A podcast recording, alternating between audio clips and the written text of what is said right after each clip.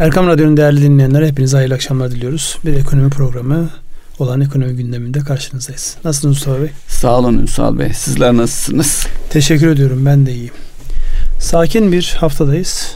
Evet. Yani sakin haftadan kastımız alışık olduklarımızdan daha az verinin ya da az e, olağanüstü haberin olmasından kaynaklı. Halbuki Çin'de yaşanan virüs az bir hadise mi? Sakin ee, bir hafta. Tüm dünyayı etkileyen bir hadise aslında. Evet. Şimdi şöyle baktığımızda e, çok başlığımız var. Veriler akmaya devam ediyor ama en önemli başlıklardan bir tanesi. Çünkü bütün haberleri açtığımızda ilk karşımıza gelen Çin'de yaşanan bu e, virüs hadisesi. Korona virüsü. Korona virüsü ve e, işte nereden kaynaklandığıyla alakalı her gün yeni bir iddia var. En son yarasalardan çıktığına dair bir haber vardı. Neyse bunlar bu, bu ve bunlara benzer şeylerin etkisi nedir? Yani bir taraftan herkes bunun bir e, acaba insan eliyle üretilmiş bir virüs oldu mu? Buna karşılık işte ilaç sektörünün düşünsenize işte Çin'deki herkesin ya da dünyanın yarısının ilacı kullandığını Ruslar açıklama yaptılar. Herkese yetecek kadar doz ilaç ürettik diye. Yani bunlar enteresan başlıklar. Evet bu nedir diye soralım. Siz de e, kendi hanenizce lütfen cevaplayınız. Nedir bu? Şimdi e, dünya artık eskisine orana oranla çok daha hareketli. Yani insanlar seyahat ediyor. Ülkeler arasındaki gidiş gelişler e, arttı. Herhangi bir yerde bir problem olduğunda sağlıkla ilgili e, kayıtsız kalmak mümkün değil. Neticede Çin'de çıkan bu hadise e, bir hafta geçmeden Amerika'ya ulaştı. Değişik ülkelere ulaştı. Dolayısıyla hızlı bir şekilde yayılma riski var. E, daha önce de tarihte de hastalıktan özellikle İspanyol gribi diye e, Birinci Dünya Savaşı öncesinde veya o dönem sanıyorum yaşanan bir olayda insandan insana bulaşan. Evet milyonlarca insan hayatını kaybetmiş. Şimdi e, bunun üzerine bir de e, normal bilinen hastalıklardan öte e, laboratuvarda geliştirilen hastalıklar var. Bir de yine ayrıca e, gelişen tıbbi antibiyotik ve benzeri ilaçların gelişmesiyle beraber e, mikropların da hastalıkların da kendini geliştirdiği gibi bir e, gerçeklik var. Dolayısıyla tüm dünyayı etkileyen bir risk. Biz ekonomi tarafından bakacak olursak e, bunun ekonomik etkileri ülkeler arasındaki özellikle e, ticari aktivitenin azalması hele hele başta turizm, turizme bağlı olarak da havayolu şirketleri e, başta gelen risk grupları arasında. İlk gelen tepki hava yolları uçuşları durdurdular. Evet Değil Türk mi? Hava Yolları yani, Türk Hava Yolları da dahil olmak evet. üzere o bölgeye zaten önce e, şu ana kadar e, ölen insan sayısı 25 Onları değerlendirdiğimizde ama karantina altında 18 milyon insanın bulunduğu. Yani bu tabi sayılar kolay telaffuz ediliyor ama gerçekten karantina mıdır? Tam anlamıyla bir karantina mıdır onu bilmiyoruz. Yani, o büyüklükteki insan grubunu nasıl kontrol edersiniz? Yani hemen e, işte magazin tarafı ön plana çıkıyor. İşte karantina uygulandı insanlar marketlere saldırdı. E, ne yapacaktı insanlar? Yani e, toplu taşıma çalışmıyor uçuşlar yasak. Yani bir müddet sonra o şehrin e, ihtiyaçlarının giderilmesiyle alakalı sıkıntılar yaşanabilir. Onun için yani bu işin böyle magazini bile insana böyle e, hani filmlerde seyrettiğiniz böyle birden bir virüs geliyor. Herkes ya çıldırıyor ya ölüyor. Bunun gibi şey, senaryolar hemen insanların gözünde canlanıyor. Korkudan korkudan besleniyor insanlar. Risk yönetimi açısından ya risk yönetim açısından ne baktığınızda dersiniz? yani nereden bakarsanız bakın bu başlı başına bir sıkıntılı bir durum. Yani bunun olmasını tabii insanlık açısından baktığımızda bunun olmasını e, yani insanların hiçbir tarafı için istemeyiz. Ama ve lakin yani bu hadise niye hep böyle Çin'le biliyorsunuz SARS vakası da Çin'den başlamıştı. Oradan böyle bütün dünyaya yayıldı. Sonra bir tane kayboldu. Ne oldu? O neydi? Nasıl bir e, senaryoydu. Şimdi başka bir kelime gelmedi. Neydi ve nasıl yok oldu onu bilemiyoruz tabi. Ya bunun da nereye ulaşacağını kestiremiyoruz. Çok enteresan bir döneme denk geldi. Bakalım izleyeceğiz. Hep beraber göreceğiz. Ama e, tabi gelen haberler özellikle magazine yansıyan haberler çok iç açıcı haberler değil. Bu insanı ürkütüyor, korkutuyor biraz da açıkçası. Evet buradan evet. çıkalım isterseniz. Para piyasalarında bir hareketleme var. Özellikle ee, ekonomik etkilerine değinecek miyiz Ünsal Bey? Petrol fiyatları an, hareketlendi sonra tekrar düştü. Yani açıkçası ben çok fazla şu an yorum yapma e, taraftarı değilim. Çünkü gerçekten ne olduğunu tam kestirebilmiş Problem değiliz. net olarak ortaya konulamadı. Yani sadece işin biraz magazin tarafı, biraz böyle korku tarafı. Yani klasik gene uçaklarda insanların ateşini ölçüyorlar. Havalanlarında termal kameralar tekrar devreye girdi. Tamam tedbiriydi. Tedbir aklın yarısıdır. Fakat bu neyin tedbiri sorusunun cevabını açıkçası çok net olarak bilmiyorum. Sadece görmüş olduğumuz hadise e, piyasalar yakından izliyor bu hadiseyi. Bu olay yakından izleniyor. Ama ben diğer tarafa baktığımda özellikle yani e, emtia piyasasında nelere yansımış diye baktığımda emtia piyasasında bir hareketlenme yok. Yani e, petrol fiyatları neredeyse aynı. Doğalgaz fiyatları neredeyse aynı. Onun haricinde baktığımızda altında küçük bir gerileme var. Gümüş aynı, platin aynı, soft commodity dediğimiz ya da tarıma dayalı ürünlere baktığımızda onlarda küçük küçük düşüşler var ama çok belirgin bir hadise yok. Bunun yansımaları önümüzdeki zaman içerisinde olacaktır diye tahmin ediyoruz. Asıl buradaki bence üzerinde durmamız gereken hadise şu. Yani Avrupa ile Amerika arasındaki e, özellikle e, kur mücadelesi savaş demeyeceğim çünkü artık ne savaş bu kadar uzun savaş olur mu bilmiyorum ama yine e, şu an e, bir onlara geldi euro dolar paritesi. E, bunun getirmiş olduğu bir hareketlenme var bizim tarafta da. Burada ne, ne oldu diyor sizce? Ee, kurlarla ilgili evet. mi Ünsal Bey? Şimdi kurlarla ilgili derken e, bir de önemli bir toplantı var. Davos toplantısı belki orada gündeme gelen konularla birlikte de bakılabilir. Çünkü orada da e, bir yıl içerisinde bir yılda bir toplanıyor ve bir yılda olmuş işte geleceğe yönelik e, neler olabilir onların e, daha doğrusu beyin fırtınasının yapıldığı bir toplantı. Bu virüs mevzu da tam Davos'a denk geldi yani enteresan bir şey. Evet yani herkesin toplandığı bir yer. Davos'un da etkisi etkisi derken piyasalar üzerinde geleceğe yönelik bir etkisi olacak. E, oradaki gündemlerden bir tanesi de ticaret savaşlarının ne olacağı hatta onun ötesinde bir de yoğun olarak e, son bir yılda dünyada e, bir takım iklime dayalı olarak felaketler yaşandı. Onlar meşgul ediyor yani iklim sorununun gelecekte tüm ülkeleri daha doğrusu ekonomileri, üretim süreçlerini nasıl etkileyeceği herkesin gündeminde belki o konuya da değinmek gerekir. Bu senenin ana başlığı neydi ben Davos'u çok fazla yakından izleyemedim. Ee, ben de ama konuşulanlar e, iklim öne çıkmış durumda Hı-hı. Ünsal Bey. Geçen sene yani, ticaret savaşlarıydı. Etkisini olarak. mi kaybediyor yoksa bizim mi dikkatimizden kaçıyor?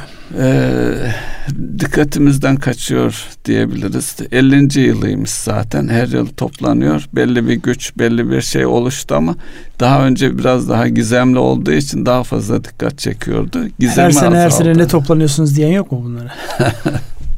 Neyse. iple önemli çekenler de vardır toplantı. Yok, iple çekiliyor evet. tabii bu tip e, organizasyonlar özellikle finans sektörü ve e, günlük gelişmeleri endeksli olan sektörler tarafından çok yakinen izlenen, bilinen e, organizasyonlar bunlar.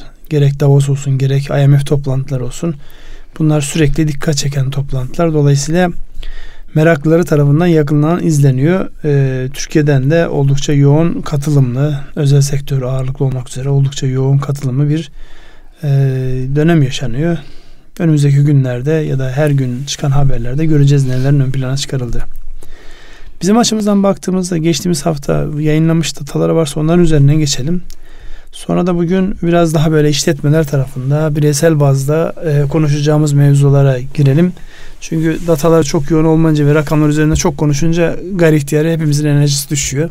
O enerjiyi yükseltecek başka e, gündem maddesi bulalım kendimize. Tamam. E, şimdi en önemli e, istatistik tüketici güven endeksiydi.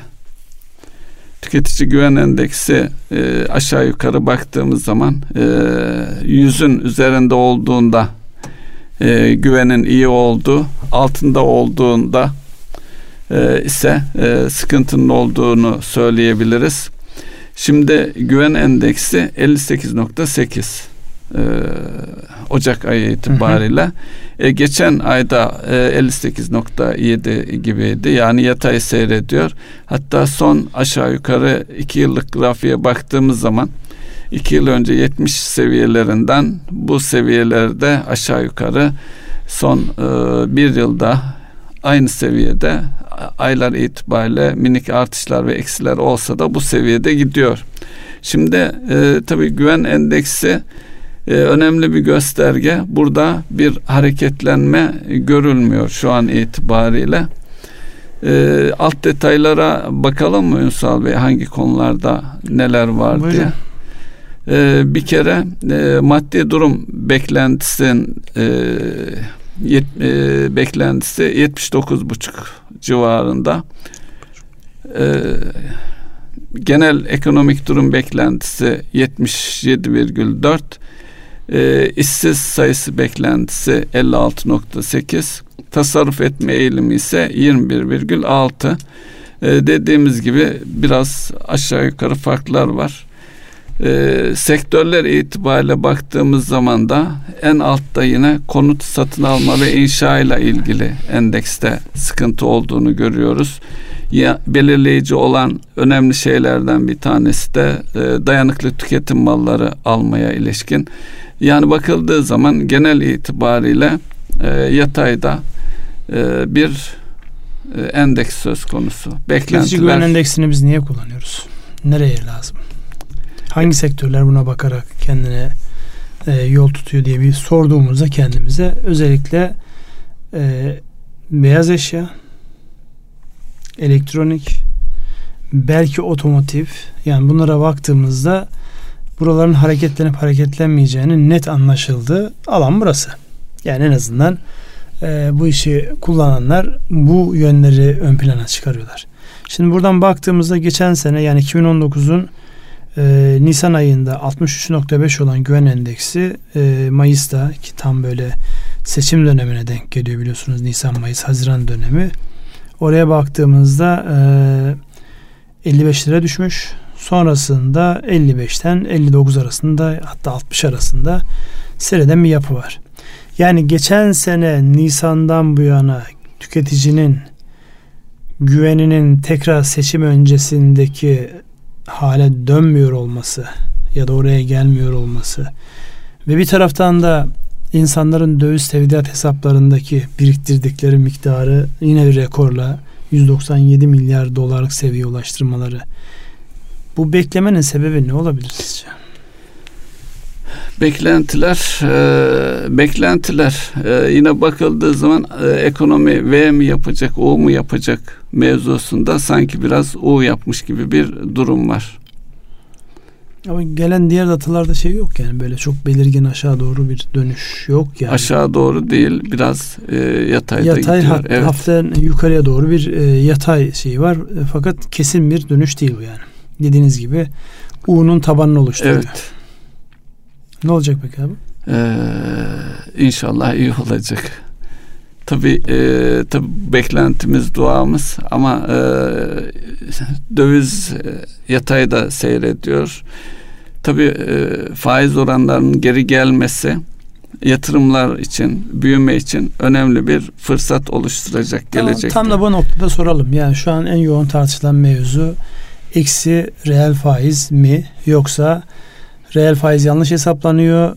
Bugünün enflasyonu bugünün e, faiz oranları değil. Bugünün e, deklar edilen faiz oranları ama geleceğin enflasyonu dikkate almak lazım. Dolayısıyla dikkate aldığımız zaman e, eksi reel değil artı reelden bahsedilebilir evet. gibi bir şey var. Evet. Sizin bu konudaki görüşünüz ne? Ee, ama tabii bir de e, şuna bakılıyor. Geçmişte ne oldu? Beklentisi neydi? E, sonuç ne oldu? O da e, insanların parasını TL'de mi tutacak, dövizde mi tutacak onun kararına neden oluyor. Yani kararı sanki döviz önünde e, kullanıyor e, insanlar diyebiliriz. Tamam dedik. Ne oluyor? E, do, dolayısıyla yatırımlar yatırımlar e, hareketlenmiyor şu anda. Yani insanlar şu an bekliyorlar. Evet bekleme. Şeyden dolayı mı? Reel e, faiz bir netleşsin ondan sonra mı hareket edeceğiz diyorlar. Ee, bir öncü göstergelere bakmak lazım. Öncü göstergeler deyince de bankaların e, kredi imkanları, daha doğrusu insanların yatırım iştahı, geleceğe yönelik beklentilerin ne olacağına ilişkin üretim yapacak olanlar işte tüketicilerin beklentilerine bakıyorlar. Şimdi soruyu oradan değil de şuradan bir sormayı denesek kendimiz acaba. Yani şu an insanlar bu oranlardan tasarruf ediyorlar? Şimdi yan yana koyduğumuz zaman insanların e, özellikle faiz oranı hangisi için? Türk lirası e, kaynaklar ve değerler için. Yani Merkez Bankası'nın politika faiz oranı Türk lirası üzerinden borçlanma ya da borç verme ile alakalı bir gösterge. Dövizlerinden böyle bir gösterge yok. Ve buradaki faiz oranları inerken döviz eğer artıyorsa döviz tevdiatı artıyorsa yani dövizin kur olarak artmasından bahsetmiyorum. İnsanların tasarrufu döviz üzerinden artıyorsa insanlar şunu söylüyor. Biz sizin indirmiş olduğunuz bu oranlarla ilgilenmiyoruz. Evet aynen onu söylüyor. Olabilecek e, başka gelişmeleri dikkat alarak biz döviz üzerinde birikimlerimizi o tarafa doğru kanalize etmeye devam ediyoruz. Dolayısıyla bizim duruşumuz budur. Siz de bu işin yöneticileri olarak bizim bu duruşumuzu görün. Ona göre netleştirin hadiseyi. Yani faizin aşağı inmesinde insanlar ne yapması gerekir? Bundan sonraki süreçte eğer daha fazla faizin aşağı ineceği bekleniyorsa bu fiyatlardan insanlar kaynaklarını dövizden Türk lirasına dönerler. Tam tersine şu yaşanıyor. İnsanlar Türk lirasından dövize dönüyorlar. İnsanlar daha riskli bir piyasa olan borsaya gidiyorlar. Borsa rekor kırdı geçtiğimiz hafta içerisinde. Gerçi orada bir hafif bir durulma var. Yani orada düzeltme olur mu olmaz mı? Yani bu tip böyle aşağı doğru e, inişlere taban oluşturacak inişlere malumunuz düzeltme deniyor. Şimdi o düzeltme olur mu olmaz mı onunla alakalı önümüzdeki günlerde hep beraber göreceğiz. Çünkü özellikle e, bizimle kıyaslanmayacak kadar derin ve büyük piyasalar olan Amerikan piyasalarıyla alakalı geçtiğimiz sene çok net düzeltmeler olacak demiş olmasına rağmen rekor üzerine rekor yukarıya gitti. Yani o piyasanın beklediği işte bir aşağı doğru gelecek, düzeltecek, oradan tekrar güç toplayacak, sonra tekrar yukarı gidecek hadisesi çok işlemiyor açıkçası. Niye? Çok ciddi bir likidite var dünyada. Dolayısıyla kaynağın gideceği yer yok. Kaynağın gideceği yer olmadığı için riskli olmakla beraber en azından hareket edecek bir alan var. Peki Türkiye'de likidite anlamında biz dünyadan nasibimizi alamadık bu sefer. İstenmiyor da bir anlamda. Yani faiz aşağı çektiğinizde insanlar size yani şu mesajı veriyorsunuz insanlara onunla karşılık veriyorlar. Biz Türk lirası getirisini olabildiğince aşağı indireceğiz. Öyle çok fazla Türk lirası şeylere güvenmeyin. Bu fiyatlardan da bir taraftan kaynağın girmesini bekliyoruz. Normal şartlarda Türkiye'nin uluslararası bir anlamda risk priminin ölçüldüğü o CDS'lerinde 260'lara geldiği bir ortamda daha çok kaynağın geliyor olması icap eder. Orada da kaynak gelmiyor.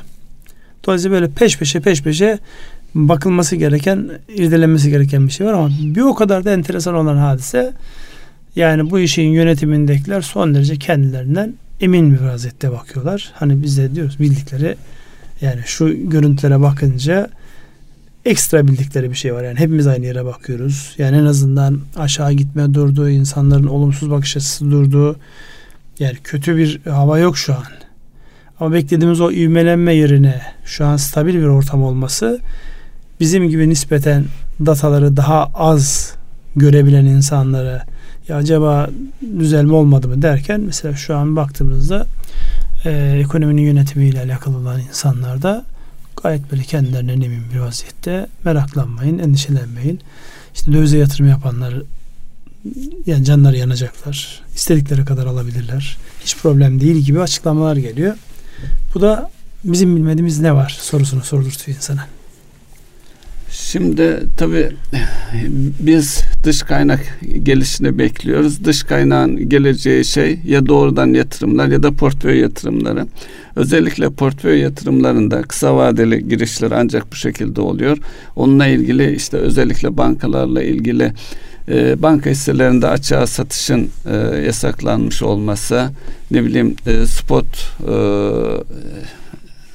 şey e, Swap piyasası. Swap piyasasındaki Asıl bu işin evet. kilit noktası swap piyasası. Yani şu an Türkiye'de ekonomi yönetimi swap piyasasının ne menen bir e, dayak aracı olduğunu keşfetmiş vaziyette. Yani bu işin zaten büyüsü orada. Yabancıların buraya gelmemesinin sebebi ne şu an? Swap piyasasında onlara oynayacak alan bırakmıyoruz. Evet. E, peki gelmeden istiyor muyuz sorusunun cevabı ekonomi büyümesi için kaynağa ihtiyaç var. Yani razıysa buna gelsinler gibi bir e, duruşumuz var. E bu da kendinden emin olmayı gerektiriyor. Kaynağa ihtiyacımız var. Kaynak gelmiyor ama e, o konuda da çok böyle aman gelsin diye bir e, duruşumuz yok. Anlayamadığımız kısım burası. E, dünyadaki e, negatif faizli e, tahviller 10 trilyon dolar seviyelerine kadar inmiş ama hala oralardan gelmesi beklenen bir şey var.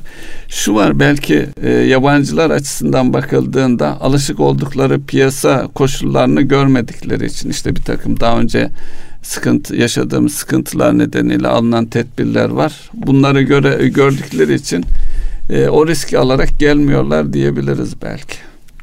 Yani onun için karşılıklı tahammüllerin zorlandığı bir e, durum var sanki. Ünsal. Geçenlerde e, borsadaki yabancı oranı aşağı geliyor ya da onu dikkate aldığımızda yabancılar e, çıkıyor gibi bir görüntü var. Şu anki resmi rakamlara göre yani %57'ler seviyesinde yabancıların borsadaki oranı. Ama buradaki temel şey, koddan çıkarılan iki tane bankanın hisse senetleri var.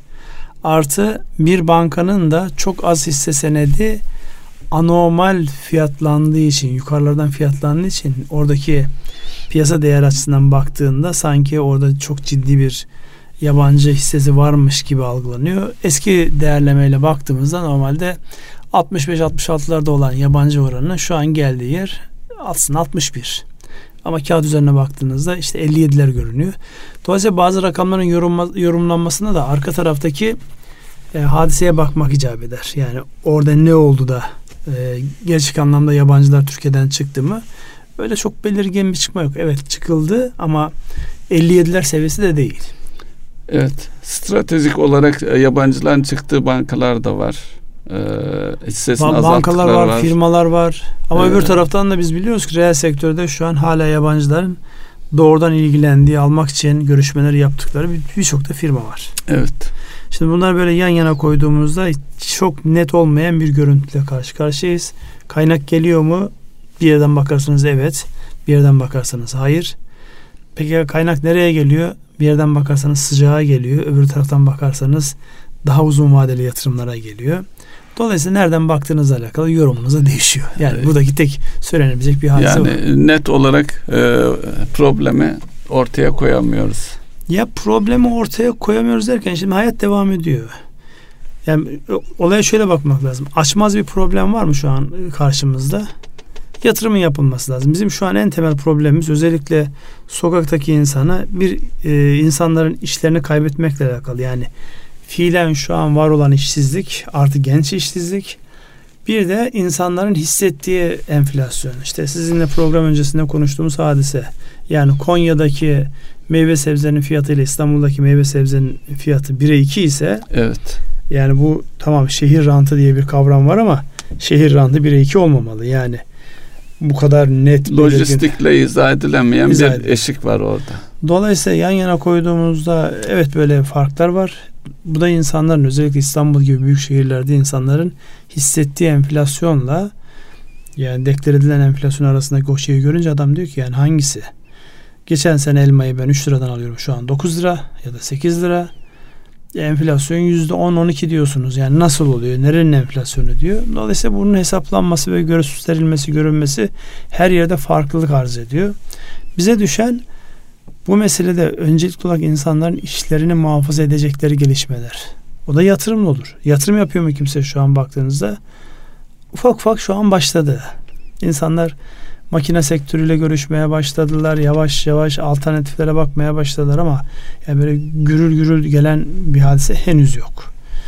Olacak mı? Evet insanlarla konuştuğumuz herkes artık ya yatırım yapmanın vakti geldi diyor. Ya o günleri bekliyoruz. Ama bunu bir sorun olarak ya da bir problem çözme tekniğiyle el alayım diyorsanız programın geri kalan kısmını ellerinizden öper. Buyurun problem çözme tekniğinden hareketle Yani sadece bu meseleyi değil. Önümüze gelen her meseleyi biliyorsunuz ünlü e, Amerikalı danışmanlık firmalarının konusu ne konuşursanız konuşun bir dakika bu bunu bir problem çözme tekniğiyle yaklaşalım diye giriyorlar ya. Evet.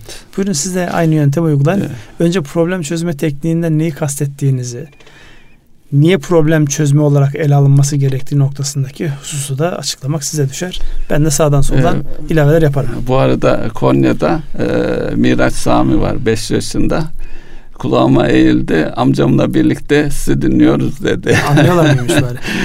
Dolayısıyla ben de sordum ne konuştuk e, falan diye. O da bilmem dedi tabii çocuk şeyiyle. Ama dinliyor olması önemli. E, onların da işine yarayacak. E, veya Miraç Sami'ye bir selam yollarsın artık. Evet. Miraç Sami'ye selam yollayalım ve o yaş grubuna e, işine yarayacak ne söyleyebiliriz e, düşünüyorum ama e, bir şey bulamıyorum. Siz bir şey söyler misiniz? Yani bence istersen bu genel anlamda mesela şu e, eğer girerseniz problem çözme e, yaklaşımı niye önemli diye bir başta atarsak bunu problem hepimize karşısında. Çocuğun problemi farklı. Evet.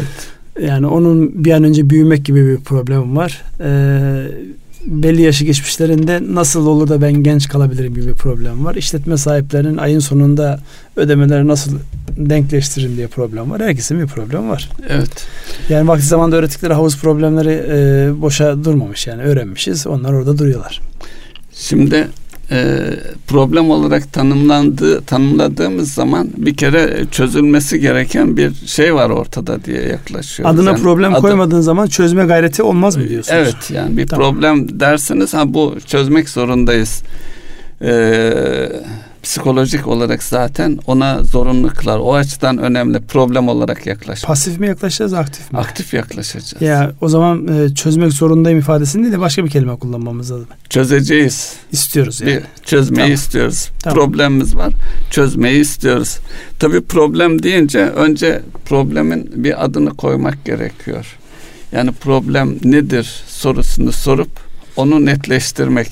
Yani ucu açık e, her tarafa çekilebilen bir e, konu veya alan değil başının sonunun e, çizgilerle çevrildiği daha doğrusu bir çerçevelemeye ihtiyaç var problemin ilk aşamasında. Ben size, tanımlama. ben size özetleyeyim. Ya bu söylediğinizden birinci aşama problemi tanımla. Tanımla. Tamam.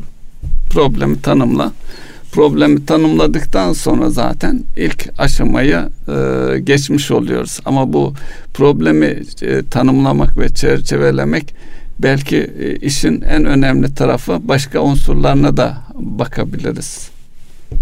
Ee, siz ne eklersiniz Ünsal Bey burada? Başka unsurların bir kere tanımlamanın içerisine girebilecek olan her türlü unsuru bir kere ele almak icap edecek burada. Yani tanımlamak için neye ihtiyacımız var sorusu burada özellikle e, kullanılacak teknikler yani burada şimdi çok böyle e, teknik modellerden bahsederek insanların e, dikkatini dağıtmayalım kafasını şişirmeyelim ama bir kere bu ne sorusunun cevabına ihtiyacımız var.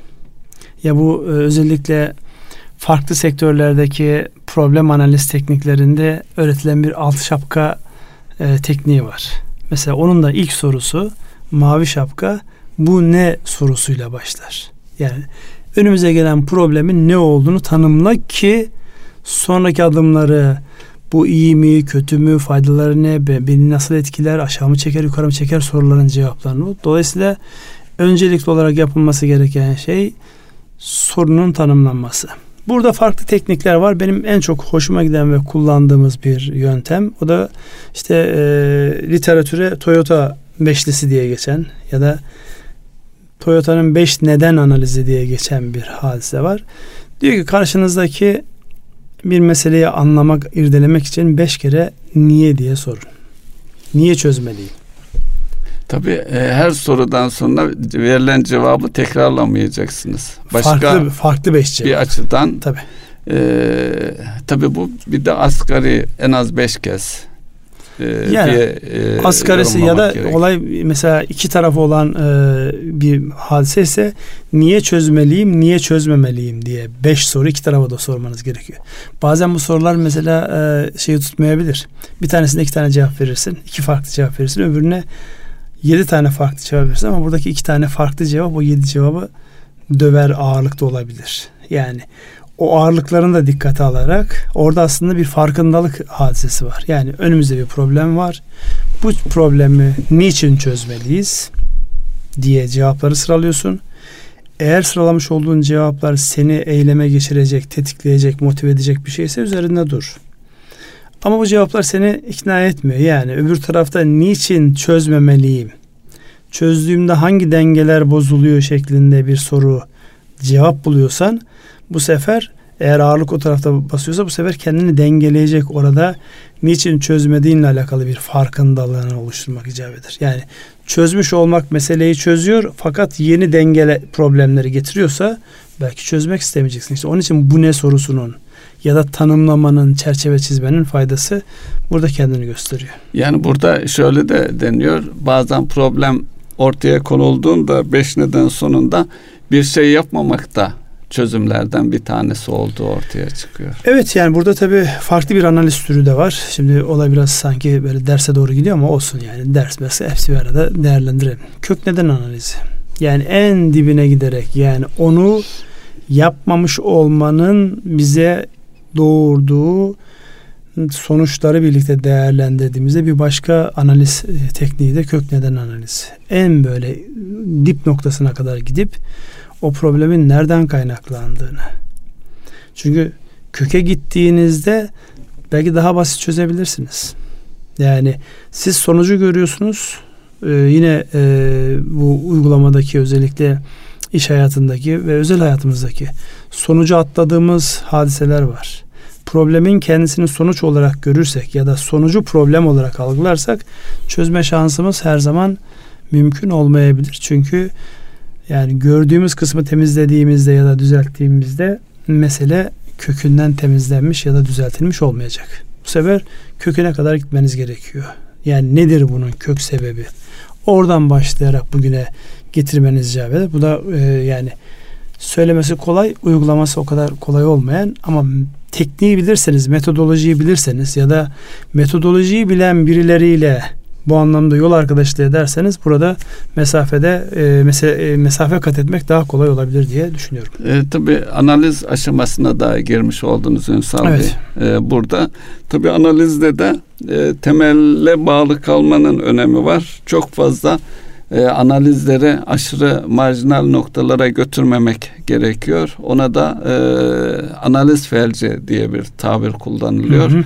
Yani konunun önemi veya ana eksende kalabilmek e, çok fazla dağılmamak. Yani oradaki problemi çerçevelendiği zaman yani e, tabii şurada e, açıklayıcı olması bakımından tıbbi bir konuysa yani insan hayatı söz konusuysa her türlü detaya analize ihtiyaç var.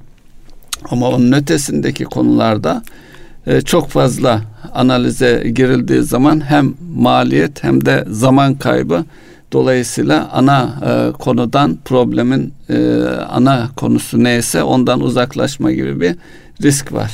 Tamam. Ya yani burada anladım yani. Birinci kısımda tanımladık. Peki ikinci kısımda ne var? İkinci Problemin ne olduğunu analiz, tanımladık. Analizi e, yapmak, hı hı. E, sonra problemle ilgili e, verileri toplamak yani e, analizin e, neticesinde neleri çıkardığımızı ortaya çıkan şeylere bakmak. Hı hı. onları da yorumlayarak çözüme doğru adım atmak. Yani burada bir fikir mi? Fikrin peşinde miyiz? Bir evet bir fikir. Çözüm, alternatifleri ortaya alternatiflerini koyup ortaya hı hı. koymak.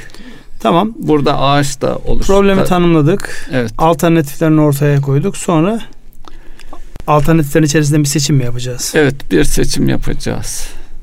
Tamam. Ee, bunun seçimi de yaptık. E, seçimi de yaptık. Peki o seçimin doğru seçim olup olmadığını neyle test edeceğiz? Ee, uygulamaya geçiriyor olacağız. Tabii e, neticede çözüm e, çözüme doğru gidiyor olmamız lazım. Şimdi uygulamaya doğru geçerken burada bir değerlendirme ve seçim kısmındaki ağırlık orada uygulanan ya da bildiğimiz bir şey var mı? Bir teknik, bir e, metodoloji. Ne kullanmamız gerekiyor orada? Ee, karar ağacı olabilir. Hı hı. e, beyin haritası olabilir. Onları biraz açar mısınız? Mesela oradaki karar ağacı ya da karar verme tekniklerinin tamamı diyelim. Evet karar verme teknikleri. Karar verme tekniklerini kullandığımızda yani insanlar burada neyi görmüş olacak? Ee, gidilecek alternatif yolları e, tek tek yani bir ağaç dalının e, kökten e, dala doğru giderken e, hangi aşamaları olduğu, ha, doğru aşamanın, doğru yolun hangisi olduğuna kanaat getirmek için uygulanan bir teknik. Hı hı.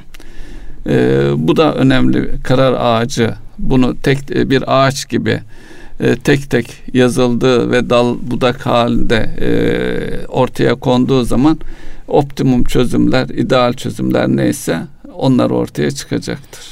Peki karar ağacının uygulanmasında yani bütün meseleler aynı değil yani. Bir meselenin farklı yönleri de karşımıza çıkacak.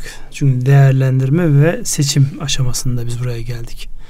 Yani oradaki e, bütün her şeyi eş mi ağırlıklandıracağız yoksa orada kendi içerisinde bir öncelik ve önem sıralaması olacak mı? Ee, olabilir. Ee, o aşamalarda da beş neden analizi de kullanılabilir sonuna kadar giderken. Neler var neler yok diye. Tamam beş neden analizini kullandık. Karar ağacıyla karara bağladık. Ee, değerlendirme yaptık. Seçeneklerimiz oluştu. Sonra eylem mi geliyor? Eylem geliyor. Tamam. Adım atmak, planlamak. Tabi bu eyleme geçerken de ne yapılacak? Kimlerle hareket edilecek? Ee, Eylemi yaparken daha doğrusu eylemi planlarken bilmemiz gereken bir teknik ya da metodoloji var mı? Proje yönetim tekniklerinden bahsetmek ister misiniz? buyurun siz Ünsal Bey. Şimdi burada Ee, e, Zaten soruyu sorarken e, de- da hazırlamış durumdasınız. Yok Buyurun yani. devam edin. biraz e, tuzak e, şey oldu ama yani özellikle eylem planlamasında tabii bir proje mantığıyla yaklaşmak. Özellikle e, biz bunu genç jenerasyonda nispeten var. Çünkü bu alınan eğitimlerle de alakalı. Çünkü e, malumunuz sizin işte e, torunlar seviyesinde artık e, çocuklar okula gittiği için proje bazlı bir düşünme e, sistematiği geliştiriliyor.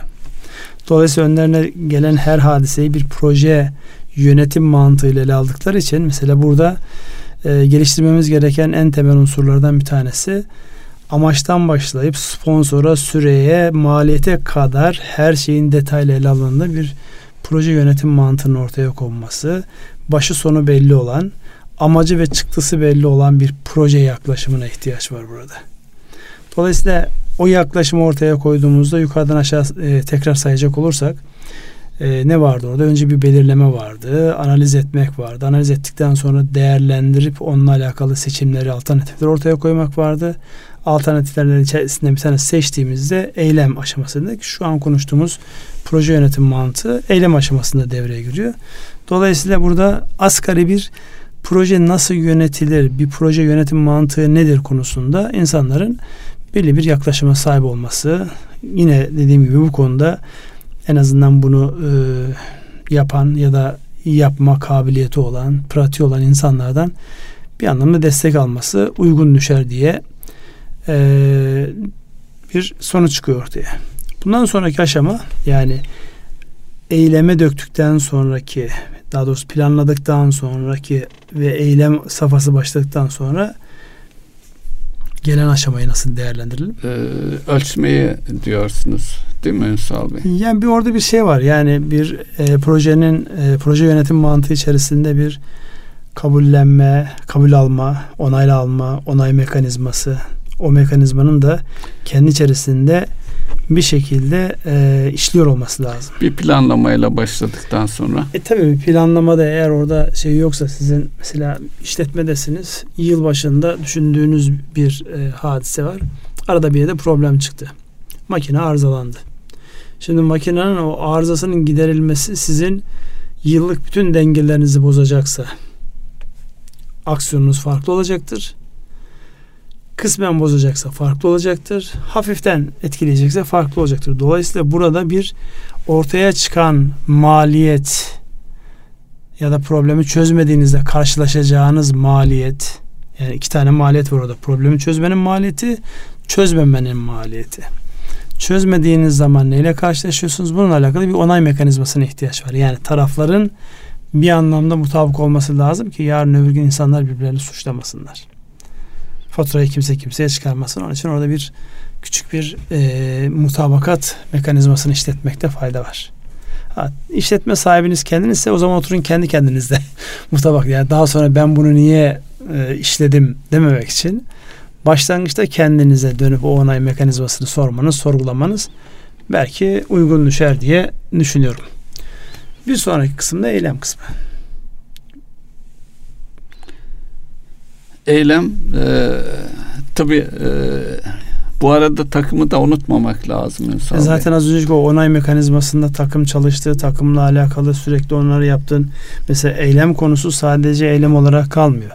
Hani temelin dediği gibi ha bu bana ders olsun misali yaşanan o problemin bir daha tekrarlanmaması için orada bir sürekli iyileşmeyi sağlayan işte Japonlar onun adına kaizen demişler. Sürekli iyileştiren, sürekli derleyen, toparlayan, sistemi gözden geçiren mekanizma. Yani problemi bir kere çözmüş olmak kökten çözmüş olmak anlamına gelmiyor. Onun için eylem sadece tek başına eylem değil. O eyleme süreklilik kazandırmak. Son zamanlarda işletmelerle alakalı en çok konuştuğumuz mevzu ne? Sürdürülebilirlik. Yani iki temel konu var. Hatta e, dün birileriyle konuşurken biz 40 yıllık firmayız diyor. Ben dedim ki yani ne anlama geliyor bu? 40 yıllık firmayız. Yani iki tane temel değer var orada. Yani arkasını beslemek lazım. 40 yıllık olmak demek ki sürdürme yeteneği noktasında bu bir işletme bir beceriye sahip. Başka bir beceriye daha sahip. Bunları değerler hanesinde ele alabiliriz. Ee, başka bir konuda gündemde itibarla alakalı bir değerin var. 40 yıldır postu deldirmeden bugüne kadar gelmişsin. Sordum yani yazılmış çekiniz, senediniz, ödenmedik borcunuz şeyiniz var mı? Hayır yok diyor. Yani burada iki tane temel şey. Biz 40 yıllık firmadayız deyince aslında iki tane de başka şey söylemiş oluyorsun. Biz çok güçlü bir itibar yönetimi yapıyoruz. Öbürü de sürdürülebilirlik noktasında kazanılmış yeteneklerimiz var. Bu anlamda bir. Bunu yapmış olan insanlar nasıl bir insanlar? Eğer ortaklı bir yapıysa, yapıysa güçlü bir ortaklık yapısı. Bu da bir değer. Peki bunu yapan finansal yapı nasıl bir yapı?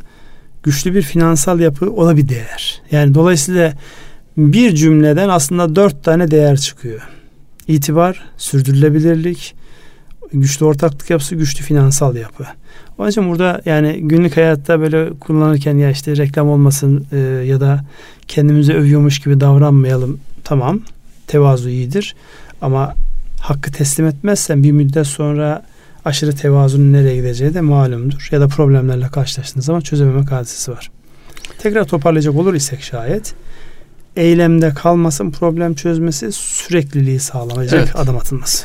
Burada yine takım derken insan unsuru ön hı hı. planda. Verdiğiniz örnekten hareket edersek genelde e, üretim aşamasında firmaların yaşadığı e, kritik bir e, üretim sürecindeki bir makinede, CNC'de e, veya kritik e, seviyedeki bir elemanın kaybı üretimi engelleyebiliyor veya ciddi arızalara neden olabiliyor. Orada da e, takımı tümüyle birlikte yani e, herhangi bir kişinin e, ayrılması veya gelmemesi veya her neyse onları da kapsayacak bir e, çözüm yani hem süreçlerle hem de insan unsurunu içine alan takım çalışmasını da e, zorunlu kılıyor. Şimdi burada bizim e, genelde eksik yaptığımız işte bunu da yabancılardan öğreniyoruz. Niye yabancılardan öğreniyorsak sebebi belli aslında iyi yaptığımız şeyleri hani bu geri bildirim kültürü bizde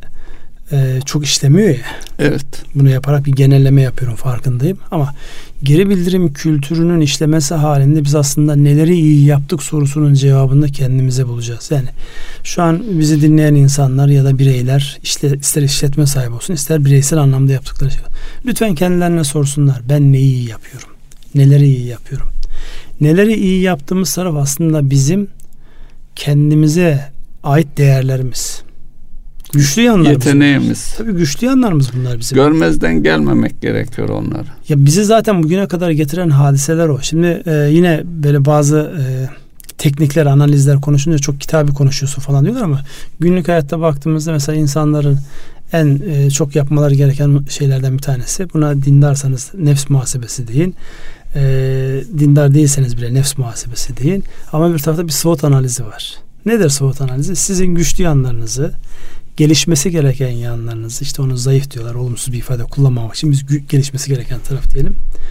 Bir de dışınızda olan yani içinde bulunduğunuz çevrenin ama sizin dışınızda olan size getirdiği fırsatlar ve size e, sizi maruz bırakacağı tehditleri analiz ettiğinizde aslında güçlü yanlarınıza baktığınızda ortaya bugüne kadar sizi getiren zor zamanlarında tutunduğunuz değerleri bulursunuz. Fırsatları ve gelişmesi gereken yanlar size gelecekteki yapacağınız vizyonu verir.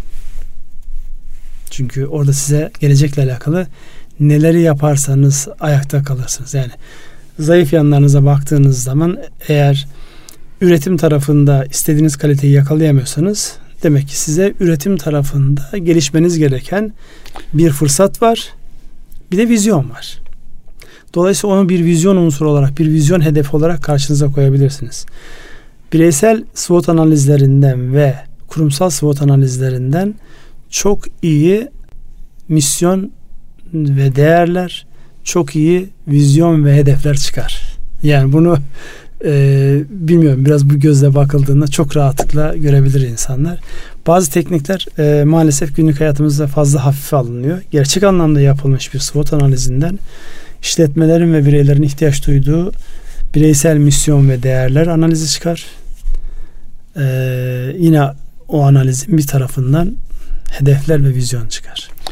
Bir de bunları Ünsal Bey söylediklerinizi genelde e, zihinde yapma ve tutma eğilimi var. Halbuki bunu kağıda dökmek ve düzenli aralıklarla da e, tabi her şey aynı yerinde durmuyor. E, zaman geçiyor, yeni fırsatlar, tehditler çıkıyor. Düzenli aralıklarla da bunun üzerinden geçmek, hepsinin tek tek üzerinden geçmek. Onlar ne oldu? Daha önce, üç ay önce neleri görmüşüz, şu anda neredeyiz? Bunları yazılı hale getirip kurumsal bir şekilde kişi birey olarak da kendisi üzerinden de yapabilir. Ama özellikle de burada ekonomi olduğu için işletmeler üzerinden konuşuyoruz. Bunu yazılı hale getirip yazılı olarak takip etmek belki e, daha e, etkili olacaktır. Şimdi yazılı yapmanın şöyle bir güzelliği var. Özellikle bunu biz uygulamada birisine bir şey anlatırken hemen bir kalemi, kağıdı ya da tahtaya doğru yöneliyoruz. Niye? O yılların vermiş olduğu alışkanlıkla görselleştirme ihtiyacı. Yani zihnen soyut olarak e, düşünmek önemli ama bir meseleyi çözecekseniz onu söylemeyi unuttuk. Somut hale getirmeniz lazım. En somuta indirgemeniz gerekiyor. Somutsa bir şeyi çözebilirsiniz. Soyut bir şeyi çözmek mümkün değil. Yani nedir? Bizim bir problemimiz var. O problemin ne olduğunu tam işte tanımlama, tarif etme, somutlaştırma hadisesi aslında. Somutlaştırırsan, somutlaştırmada da böyle yazmak, çizmek. Çünkü yazarken, çizerken ya da olaylar arasında birbirleriyle alakalı ilişki kurarken çok net bir şekilde aslında bazen problemin nereden kaynaklandığını da görebiliyorsunuz. Onun için yani acizane benim dinleyenlere tavsiyem bir şeyi analiz ederken yazın. Mümkünse böyle e, yani zaman zaman bakacağınız şekilde bir tahtaya yazın, bir flip chart'a yazın, duvarınıza asın, karşınıza asın. Görün onu yani gözünüz ona aşina olsun. Çünkü zaman içerisinde baktığınızda oradaki problemi görebiliyorsunuz. Dün e, başıma öyle bir hadise geldi. Bir şey sordu. Ben hemen kaleme yöneldim, tahtaya yöneldim. Ya dedi bu dedi siz ve sizin gibi birkaç arkadaş da gördüm. Hemen tahtaya yöneliyorsunuz. Nedir bu? İşte öğretmenlik. Hayır öğretmenlik değil. Bu aslında problemi görselleştirme, somutlaştırma gayreti. Herkesin aynı şeyi görmesini sağlamak. Bir o bir de hem anlama hem de anladığının üzerinde kafa yorma. Onun için yani ben e, iş yapan herkese işte diyorum ya ister bireysel anlamda olsun ister işletme bazında olsun kağıda dökme, görselleştirebilme tarafını, somutlaştırma tarafını muhakkak yapmalarını da hasreden tavsiye ederiz. Ekonomi programı nereye gitti? Onu da siz toplayın. Evet, bir de tabii konuşurken e, her konuşulan kelimeyi ve cümleyi her ne kadar duysak da anlamıyoruz veya o anda biz de karşı tarafa muhatabımıza cevap yetiştirmek için ya bir şeyi aklımızda tutmaya çalışıyoruz ya bir şey soluk alsın da şunu soruyum diye e, aklımızdan geçiyor. O aşamadaki şeyleri duymuyoruz. Evet. Ama bunu e, herhangi bir yere yazıp hele hele görsel bir tahta kullanıldığı, herkesin göreceği bir şey kullanıldığı takdirde oraya oraya oraya kaydediliyor artık onu sabitlemiş oluyorsunuz. İnsanlar kaçırmış bile olsa baktıkları zaman görüyorlar ve ondan artık o bir noktada bağlıyor da hele hele uzlaşılmış bir e, metin veya karar veya her neyse e, insanlar onu e, baz kabul edip ondan uzaklaşamıyorlar. Bir de o öğrenmenin temel sınırı e, öğrenmek istiyorsan öğret ama bir insan anlatabiliyorsa öğrenmiş demektir, biliyor demektir. Dolayısıyla bireysel anlamda kendi kendimize kaldığımızda da başkasına bir şey anlattığımızda da anlatabiliyorsak evet biz o işi biliyoruz demektir. Anlatmaktan bu anlamda imtina etmeyelim. Tabii ki saz alıp saatlerce konuşmak şeklinde bir anlatmaktan bahsetmiyorum. Özellikle mesela farklı teknikler var. Onu e, biz beraber çalıştığımız e, yöneticilere ya da işte iş liderlerine anlatmaya çalışıyoruz. Zihin haritalama teknikleri gibi teknik, tekniklerin kullanılması. Yani bir kelimeden hareketle olayın ne tarafa doğru gittiğinin bir e, şablon üzerinden görülebilmesi gibi hadiseler var. Yani biraz böyle pratikle bunlar böyle peş peşe söyleyince aman ne kadar çok teknik ve analizden bahsediyorlar. Kitabı konuşulduğu gibi. Bunlar bizim hayatımızda var halbuki olan uyguladığımız şeyler ve kolay şeyler bunlar. Halbuki bunlar basitleştirmek ve kolaylaştırıcı şeyler, teknikler. İşte anlamayı sağlıyor. Anladığın zaman da anlatmayı kolaylaştırıyor. Evet. Dolayısıyla insanlar arasındaki en temel unsur olan iletişimi de kolaylaştıran unsurlar bunlar. Yani burayı biraz daha e, gündeme almak, problem çözme tekniklerinin belki bir adım öncesinde de e, etkili iletişim, aynı dili konuşabilmekle alakalı bir şeyler söylemek icap ederdi. Biz ara ara programların köşelerini böyle yapalım isterseniz. Ya. Ee, olur. Belki sadece e, belli bir konuya hasredip daha belki örnekler kullanmadığımız için burada evet, e, konuşurken örnek. örneklerle e, anlatsak belki daha etkileyici olacak. Çünkü bu bir radyo programı sadece kulaklara hitap ediyoruz. Görsel tarafı yok. E, sadece belli konuları tespit edip e, o konularla ilgili program yapalım isterseniz veya programımızı bazı programları öyle yapalım. Programların bir kısmı oraya gelebilir çünkü bazen böyle gündem yani e, çok rakamlı oluyor. Bugün de gayri ihtiyar zaten bu problem çözme tekniğinden buraya geldik. Yani en son geldiğimiz şey iletişimle alakalı kısmı. Yani doğru anlaşılmak için doğru etkili iletişim, problem çözmek için etkili iletişim. O konunun da insanlar arasında belki değerlendirmesi gereken bir başlık olarak buraya e, bu anlamda pratiği çoğaltacak örnekleri yapacak e, misafirleri de alabiliriz pekala. İyi olur bence İyi de. Olur. Evet zamanımız var mı?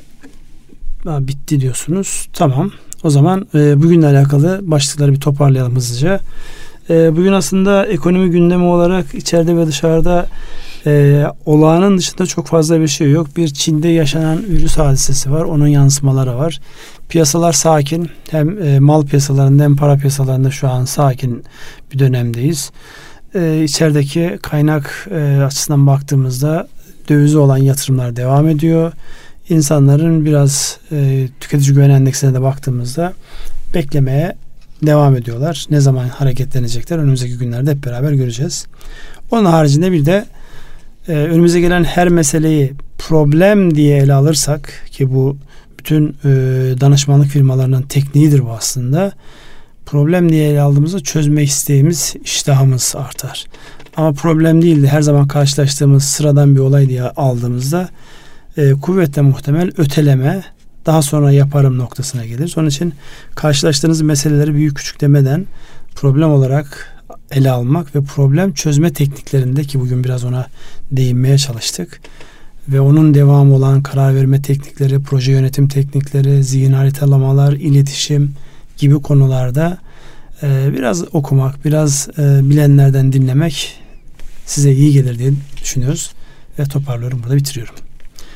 Var mı ilave edeceğiniz? Yok mu? Yok. Erkam Radyo'nun değerli dinleyenleri bir ekonomi gündem programının daha sonuna geldik. Sürçü lisan eylediysek affola. Hepinize hayırlı akşamlar diliyoruz. Hayırlı akşamlar.